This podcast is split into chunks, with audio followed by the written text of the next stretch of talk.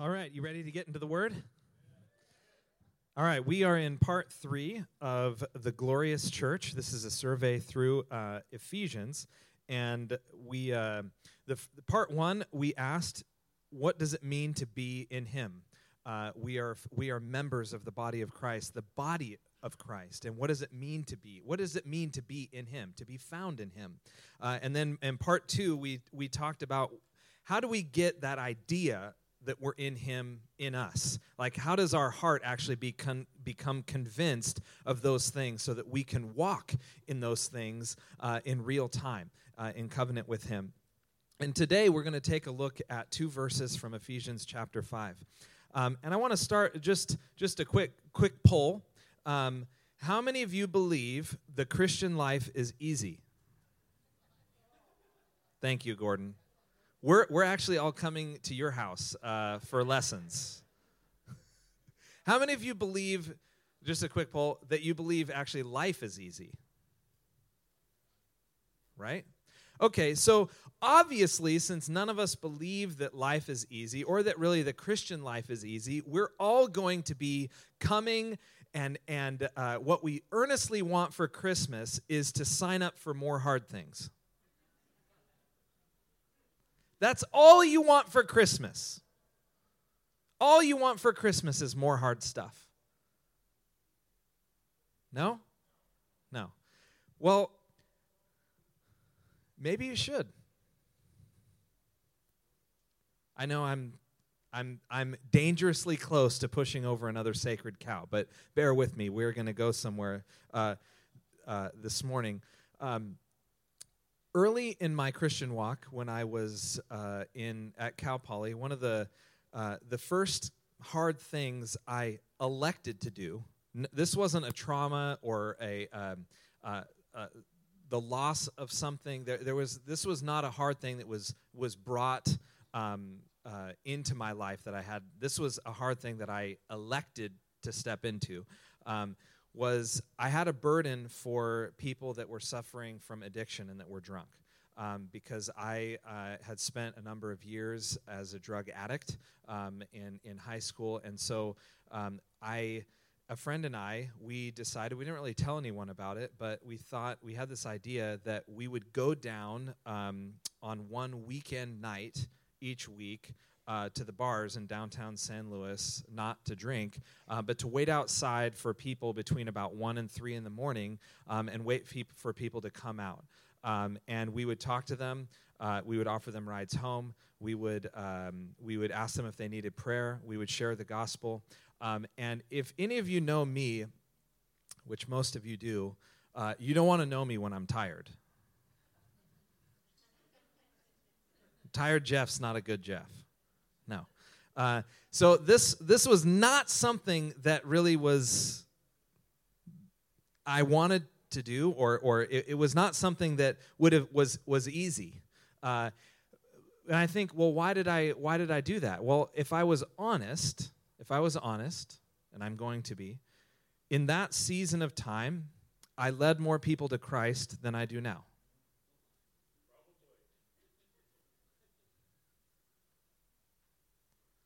So, in all of the roles that we have and all the things that we have, um, e- even, uh, even that we get invited into, um, choosing a hard thing may be choosing a good thing.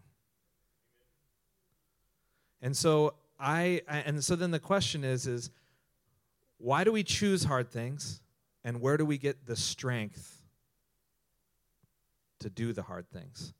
And that's what we're going to look at this morning and you're going to see it nicely weaved together with the Christmas story here. But um, we're in Ephesians chapter 5, and this will be just two verses today, verses 1 and 2. It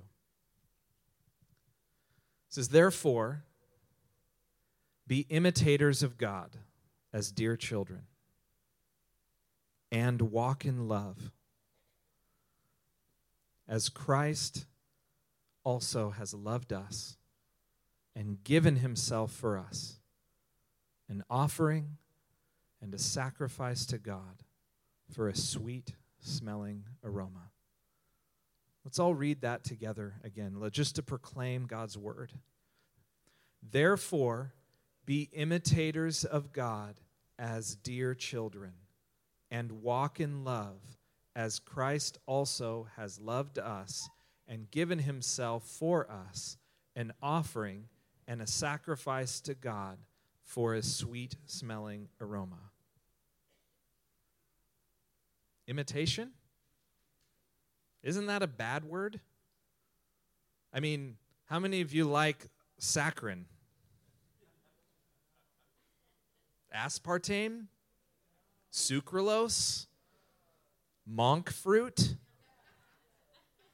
I'm on the in crowd now. Now we got it. Just give me a straight old teaspoon of white death. imitation. Hello. It's not. It, they're not the same. I don't. You, they're crazy. How many of you remember um, the the Doritos with no fat? The imitation Olean brand Olestra. Now, uh, did I hear any groans out there? Yeah. See that? You know what that groan means? That groan means is that I thought those Doritos didn't have any fat, so I bought a whole bag, I ate them all, and I ended up with diarrhea for three days. Sorry for whoever groaned. Yes, yes, that is unfortunately what that means. Imitation's not always good. Um, one of my favorites is what's the deal with the laser light shows instead of fireworks on, on the 4th of July?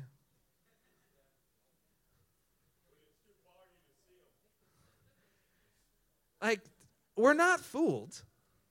That little pretty picture, it has no boom. I show up for the boom. Okay, the, the lightning is pretty, but without the thunder, it's not really that cool. Um, so imitations can be fake. Imitations can also be funny.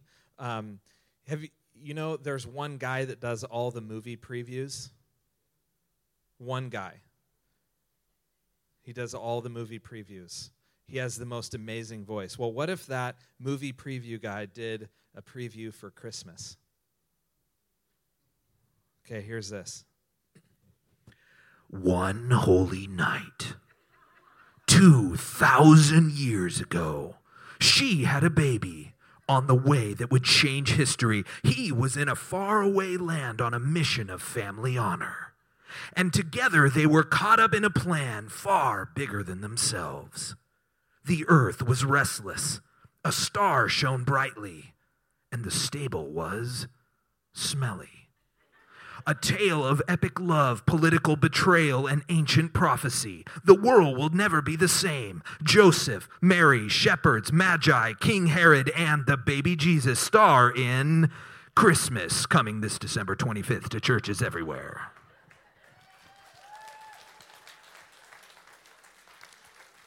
So imitations can be funny. Imitations can also be sobering.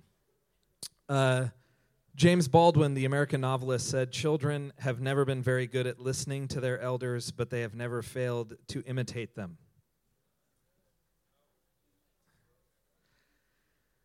Hearing my sinful attitudes come out of my children is sobering. When I see pardon me. This is really my fault, Aaron. So I'm just going to use you as an example, but it's really my fault. When I see when I see Aaron turn and correct either Joshua or Abigail with disdain or disgust in his voice, and I realize that he is actually just imitating my sinful attitude that I have taken with everyone in the family from time to time, that's really sobering. He's imitating me also, sometimes it's a really beautiful thing. You can see the virtues like honesty and respect and kindness on display. Um, I, uh, I'm going to pick on Abigail. She's not here because um, the girls get all the good stories and the boys get all the bad ones. Um, yeah, sorry, bud.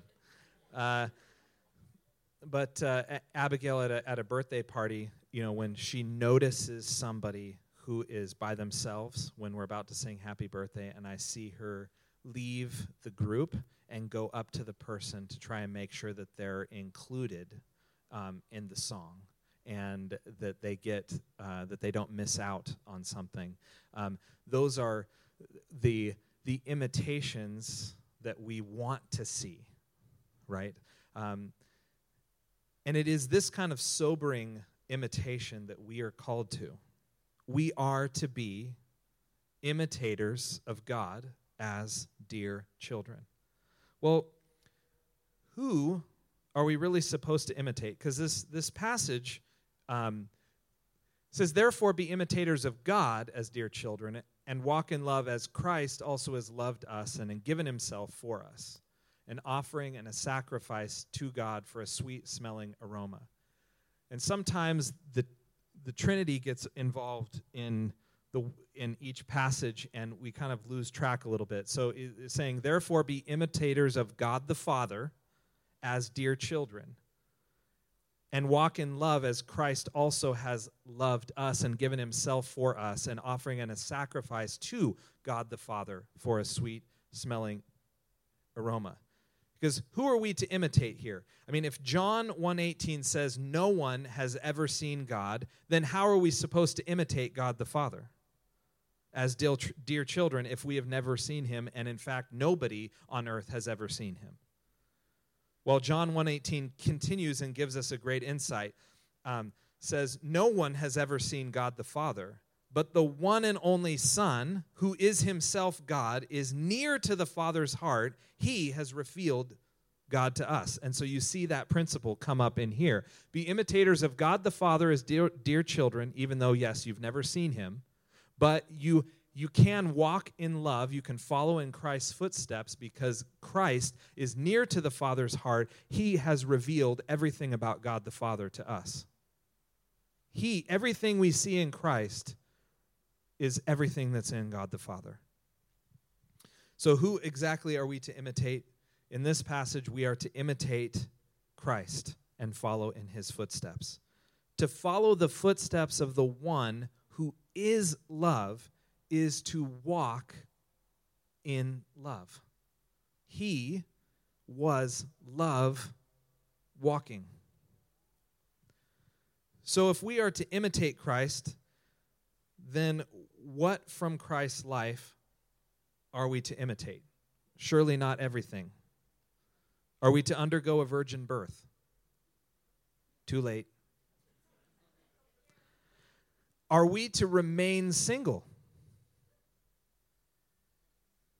sacred cow, tipping. Well, some of us are called to remain single, true. But is that something we are all of us are to imitate? No. Are we to spend our adult life traveling? I mean, Jesus really never had an address where he could receive mail. Are we are we to imitate that? Some of us are, but it wouldn't be something, that's not what the passage is saying. To imitate Christ, that's not on, that's not really what the writer's talking about. How about, are we to die for the sins of others as a sacrifice to God? Some of us may have to lay down our life for the faith and for the, for the gospel, that's true. But we are not dying a substitutionary death for other people's sins. That's already been done. We're not to imitate that. So Paul gives us um, uh, gives us the answers to what we are to imitate in verse 2. And he says, And walk in love as Christ also has loved us and given himself for us, an offering and a sacrifice to God for a sweet smelling aroma. You notice those words given himself, offering, sacrifice. If there was one thing that I could describe about Jesus from this passage, is that Jesus was willing to choose hard things because they were right things.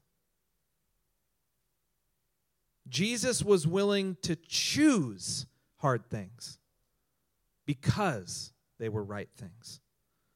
And Jesus didn't just do one hard thing at age 33. He gave up the eternal glory of unbroken intimacy with God the Father and God the Spirit to be born inside a barn in need of a diaper change. He chose something hard. He abstained from the pleasures of romantic companionship on earth because he was engaged to us, the church. He chose something hard. He spent his adult life traveling with no comfortable place to lay his head for the joy of loving people with healing and wisdom and deliverance, lining them up at the gate to enter into the kingdom of God as soon as the door would open. He chose something hard. He chose something hard. He went through the lifelong, excruciating process of giving himself up for us, laying down his life for the joy that was set before him. His whole life was love walking.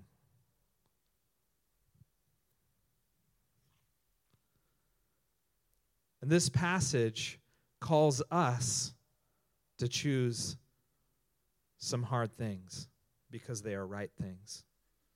Love walking is hard. And Paul acknowledges later in the same the same passage, just in the next several verses, Paul acknowledges our default is to take the easy route. When it's up to us, we choose easy. I wish I had that button. When it's up to us, that was easy. I want easy. Every time it's my choice, I want easy. How about you? You want easy. We keep hitting that easy button over and over and wonder why we haven't accomplished anything worthwhile. Why we have no joy. We keep hitting the easy button every time it's our choice. Because life is hard and there's so much trauma and there's so much pain and there's so much of this and there's so much that. And I am not minimizing any of that. And so we think, we bargain with ourselves and say, well, because it's so hard, when it's my choice, I'm choosing easy.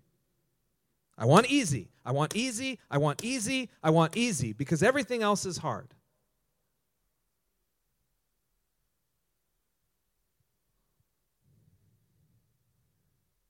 Paul acknowledges our default is to take the easy route. That's why he lists a bunch of easy routes. He lists sexual immorality. We don't want to wait for marriage, we just want to have sex now. Unchecked appetites.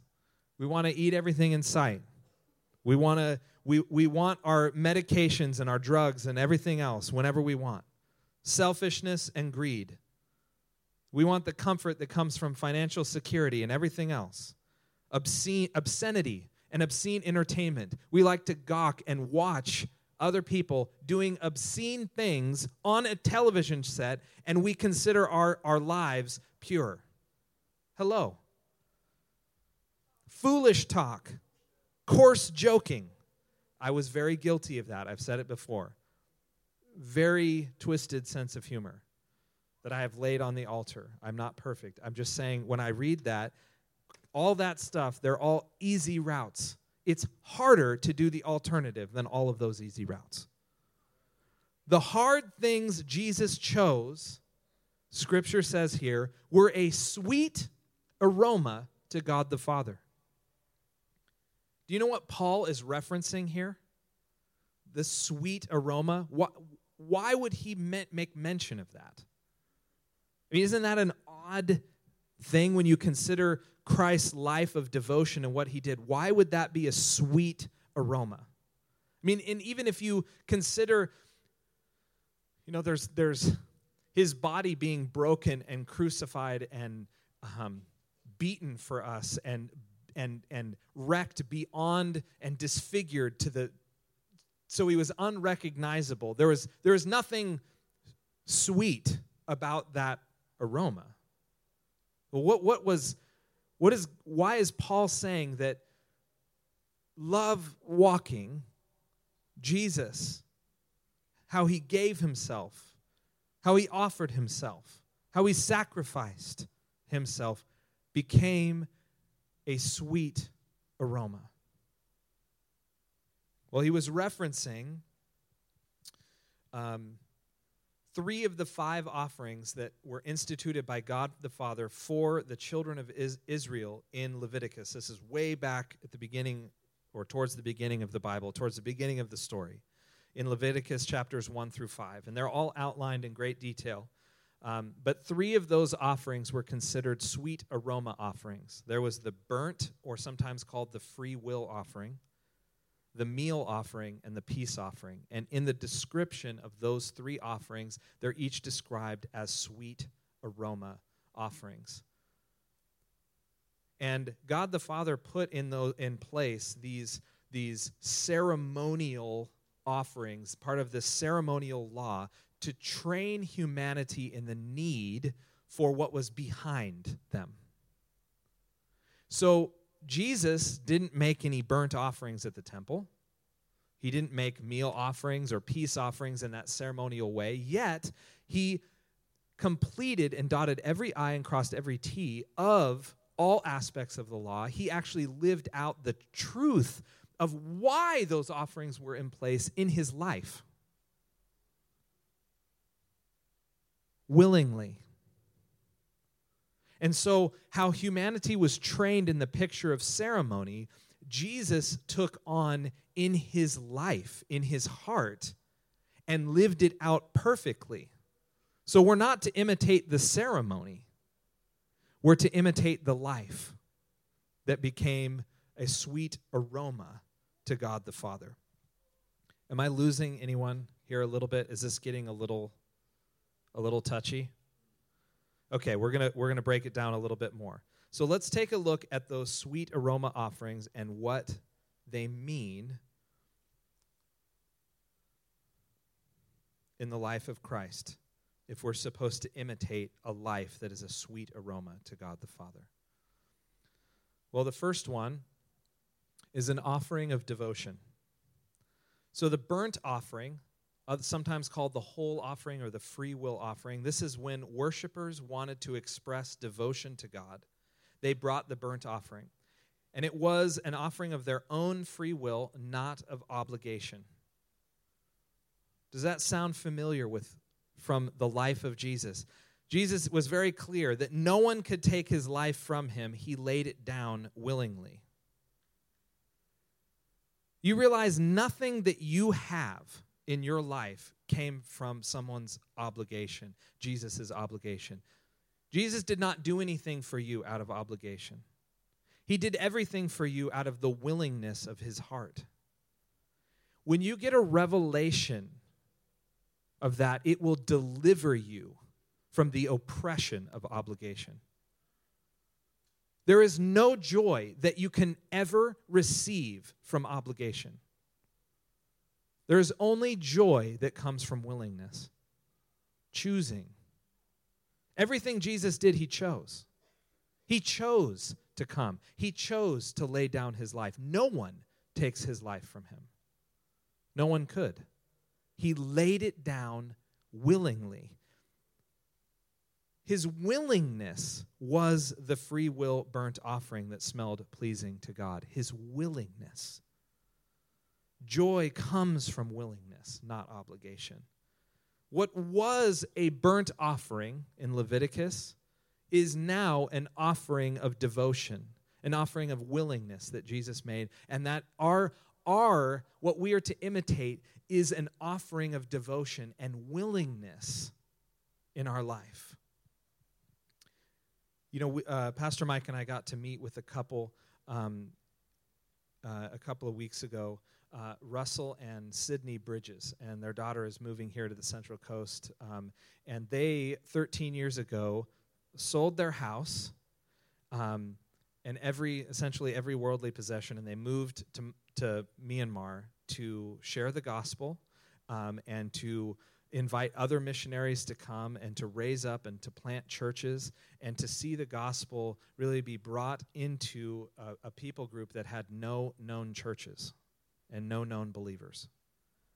And so for 13 years, they have willingly chose hard things. In fact, Russell, he, he, he talked to me and he said, there is, there's, no, there's nothing else, there's no other reason why I would spend all of uh, spent holidays and birthdays with my grandkids on FaceTime, other than the willingness to bring the gospel to unreached people groups. He, it, it wasn't out of obligation. It wasn't because he had to. It was because they wanted to. That's where the joy comes in. That's where the, the fruit comes in. It was from their willingness. And why would, why would we ever choose? I mean, this is not a hard thing that was brought to their doorstep. It wasn't a trauma or a grief or anything brought to their doorstep that made life hard. They signed up willingly and said, Yes, make my life hard. I am choosing something that's hard, not out of obligation, but out of willingness. How about closer to home in day to day challenges? Right now, my, uh, my wife has been stepping into uh, a calling to be a director of the preschool next door. Um, and one of the things that's meant for us is that we get up at zero dark 30 uh, as a family and we have to get our three children and everyone out of the house at like 6.38 in the morning um, and we show up there by 7.15 so she can be in devotions with the staff and um, things. And so that's, I'm going to say, it's not easy. There are several times when I fantasized about the way things used to be.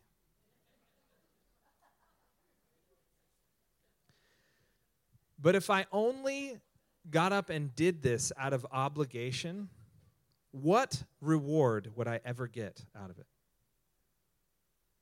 None.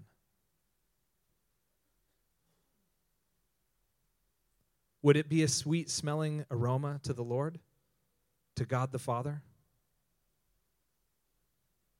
No. But if I choose out of to do it willingly and I make it consciously an offering of devotion, my willingness to choose something hard to bless, to support, to encourage what God has led someone else to do,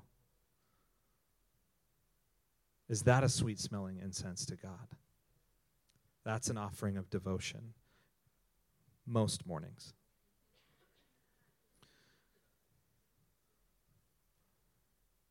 The second is an offering of purity.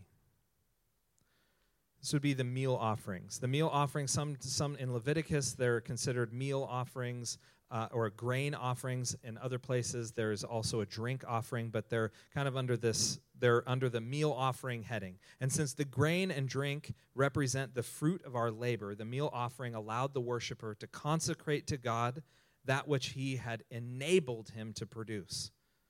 It was a reminder to keep an undefiled life of integrity and a willingness to be poured out. And there was a very meticulous way of preparing that grain and preparing the drink to make that offering in the temple that it was pure, that it was cut and prepared very precisely, that it was not leavened, not polluted, not contaminated in any way. What kind of purity did the Lord Jesus Christ walk in? Did he keep his word? Every word? To every man, woman, and child? even when it was hard? And was it out of obligation or was it willingly? Jesus kept his word. How about, and he, over and over you hear him say, Everything I have heard my Father say or do or anything, that is what I have done. That is what I am doing. There is perfect integrity between what he heard and what he said and what he did.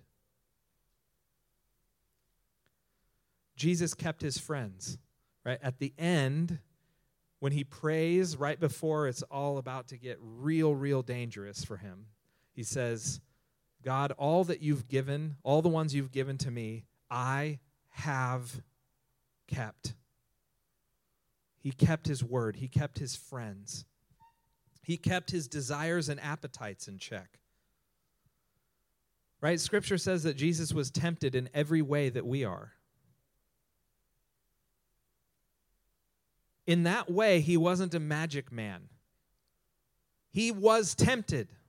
Satan tempted him He, in fact, went into the wilderness to endure the temptation to prove to the devil and to himself that which was written had become flesh and was alive. Jesus didn't bargain with the devil. And what was so so it's what was a meal offering, that type, that that shadow of what was to become, that was ceremony, what was a meal offering is now an offering of purity, a heart undefiled by the world, a heart undefiled by demonic impressions. You know, it's a sweet smelling aroma to God when we say no to our flesh and check our appetites. It's a sweet smelling aroma when we keep our word without partiality, when we care for our friends. It's a sweet smelling aroma when we quit bargaining with the devil and start taking authority over him. And not out of obligation, not because we have to, not because we have to get the checkbox checked. It's because we're willing, because we're following the footsteps of Jesus, who was love walking.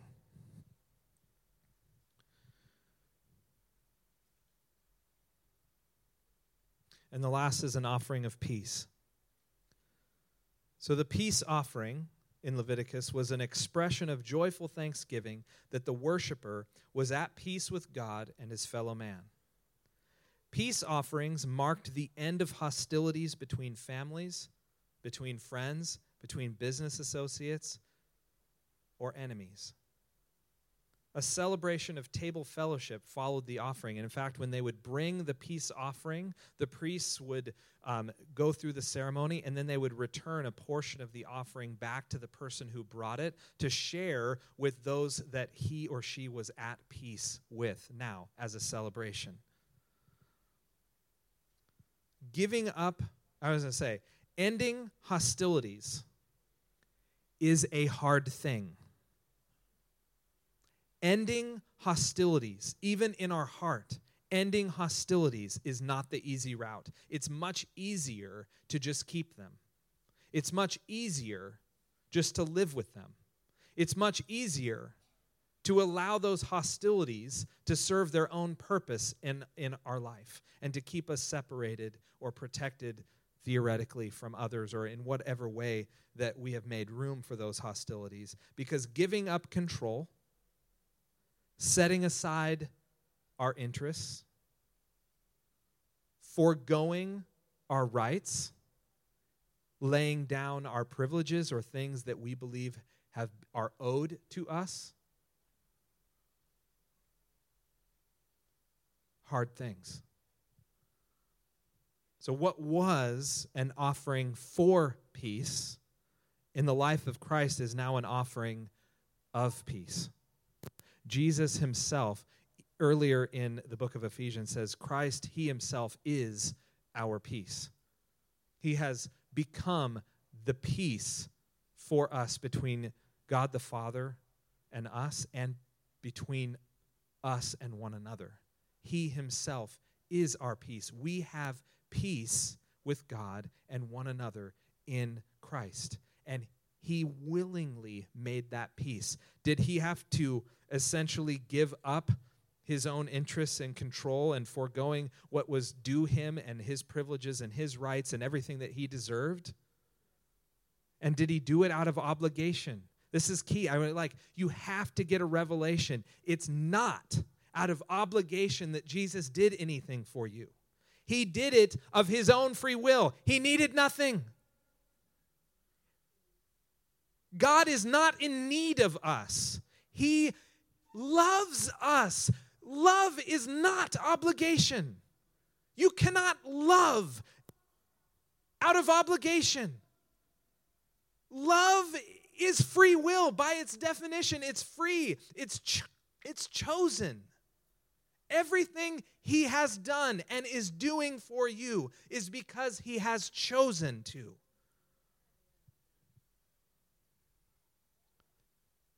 Jesus himself is our peace. Now, we've been talking about a lot of hard things, and I want to say um,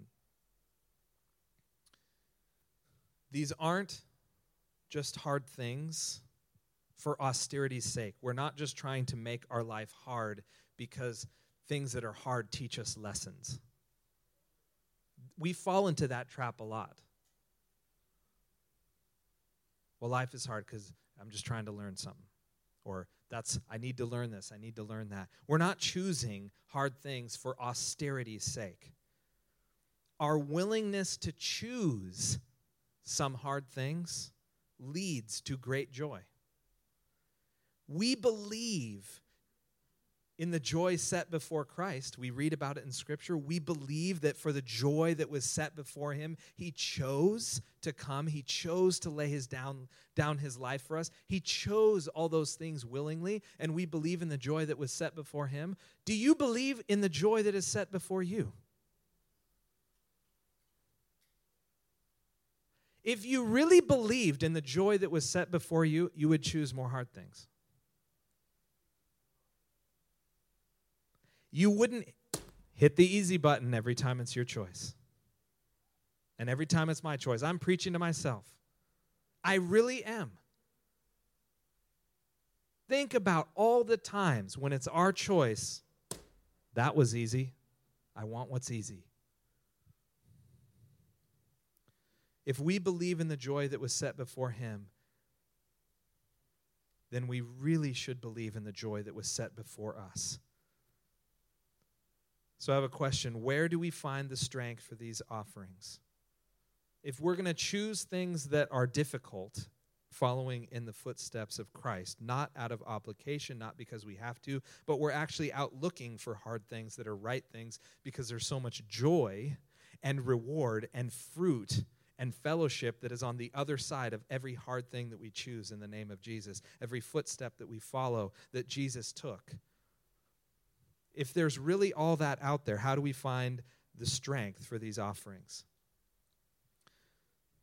We find strength for imitation in the original. We find strength for imitation in the original. Let me illustrate. So I draw a measure of strength to be a good husband and to support my wife in marriage because of my parents' 54 years of devotion to one another.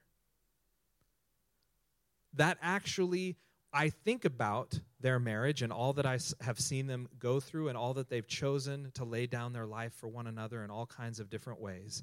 The original that I saw actually gives me strength today.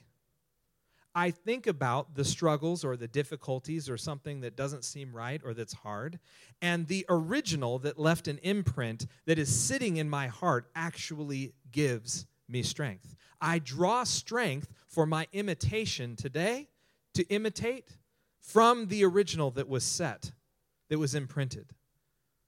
Now, not all of us have that example in that particular area, but you get the idea that from the original, is where we get the strength for imitation.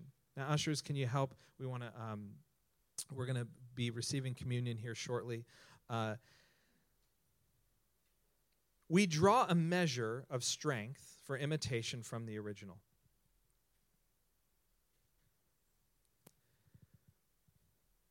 How about even laying my life down in a certain way for ministry? There was I had a, a, a mentor that I watched him uh, lay down a very good job at, well, I mean, he was a, he was, he was a pastor, but he was a, an appointed pastor to a church, um, to a few different churches, um, and it was, it was a good job. It was a, it was a good career. He was a great minister, and he laid down that to pursue a calling to start a ministry to bring renewal to other churches in which he was not going to get paid. And so he chose something hard, and in that original, that imprint of seeing him he, him follow and, and he and his wife walk that out and and how um, to live in fidelity to Christ in stepping out of what's comfortable into something that's uncomfortable right? I, I in my my imitation of walking away from a company that I helped to start and and um, a tech company that was a good job and I was good at it to step into something that I'm probably I found that I'm not quite as good at as I thought I would be yet. Um, and and that that's not to be down on myself. That that's just a reality that this is much harder than what I was doing before.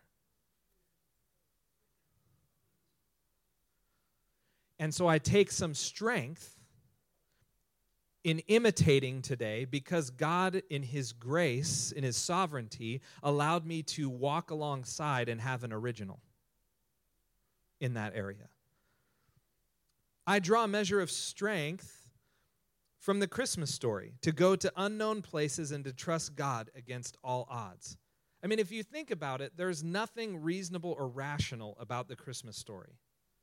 If you were if you were an author or a writer, you would not write that that God became a baby and was born in a barn. I mean, what about what about all the the bacteria living in in barns and like I mean this this is a total risky endeavor and appearing to shepherds, people with no reputation and all of a sudden and, and King Herod and the people that are in, in power are now out, and they end up slaughtering every, every son that was under two years old to try to get rid of the, the idea of this king that had come. I mean, this is going to an unknown place in a very risky, risky plan. I mean, I, I and I, I just, it's not something that, that the human mind would come up with.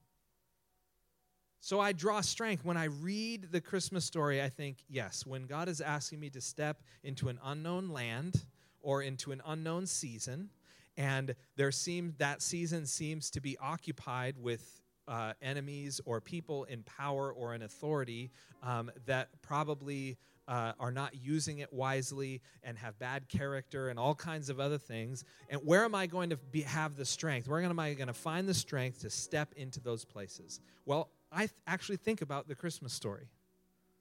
And I think about that the original that God did in that plan, that original is living inside of me, and I can lift a fingerprint of strength off the original that He has done.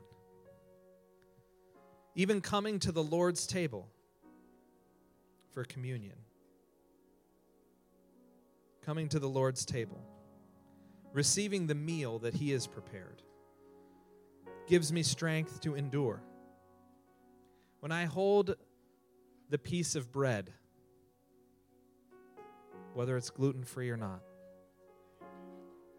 Hallelujah. I think about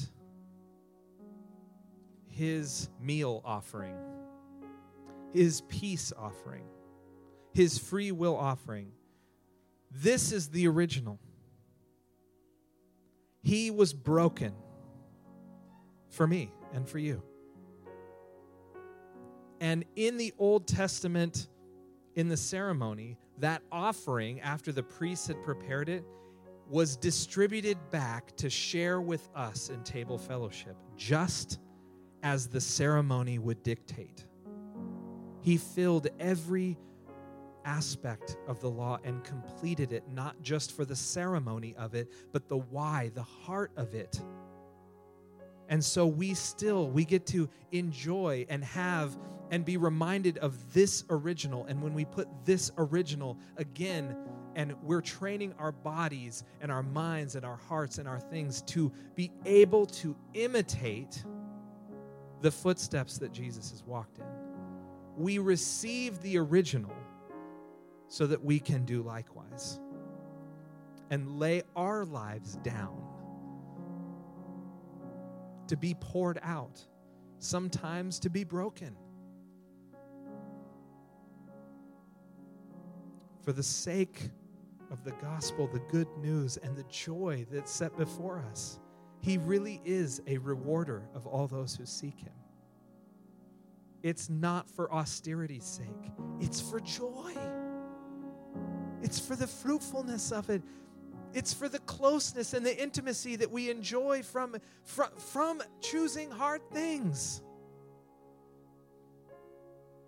And when I take the cup, when I hold the cup, I know this is the original. He really has poured himself out for me and for you. So I can receive this pouring in and continue to be pouring out, that I remind myself that he will never run dry. This cup, there's no, there's no bottom of his cup. And I'm reminding myself as we remind ourselves with followers of Christ all around the world, believers everywhere, that this really is the new covenant that has been poured out and continues to pour and pour and pour from the willingness, the generosity, and the joy of the Lord. He has joy in the pouring out.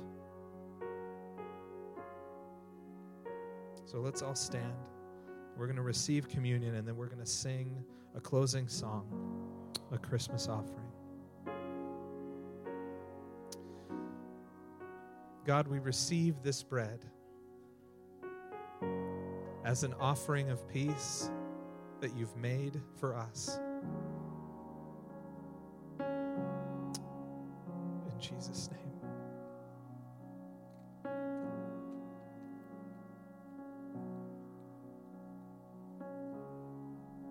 And God, we receive this cup.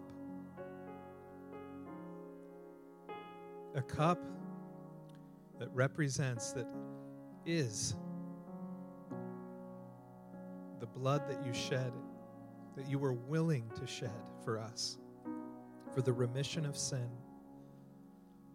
the removal of sin, the cutting of new covenant, that we can inherit and receive the kingdom of God. How loved are we? How loved are we, dear children, friends? How loved are we? We drink.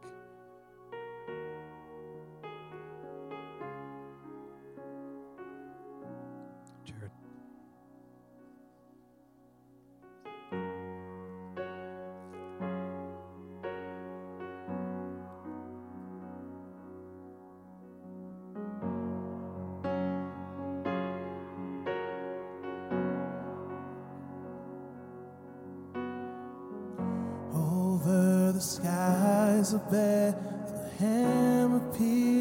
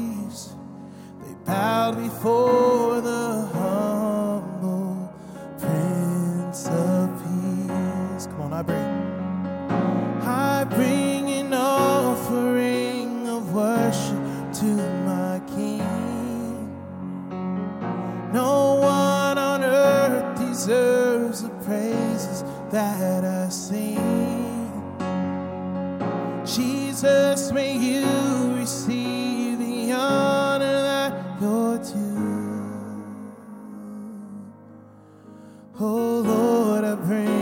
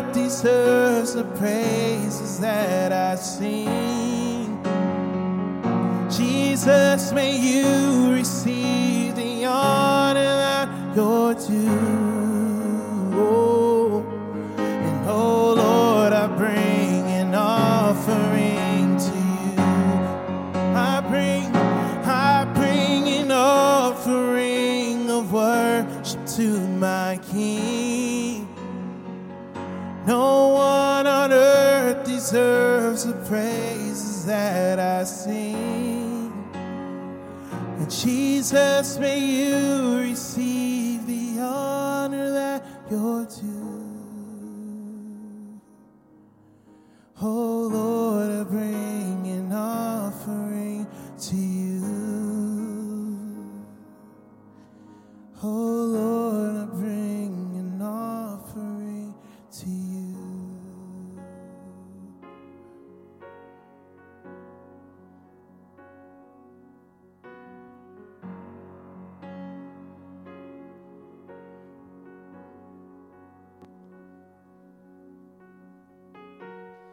Prayer team, if you can come on forward.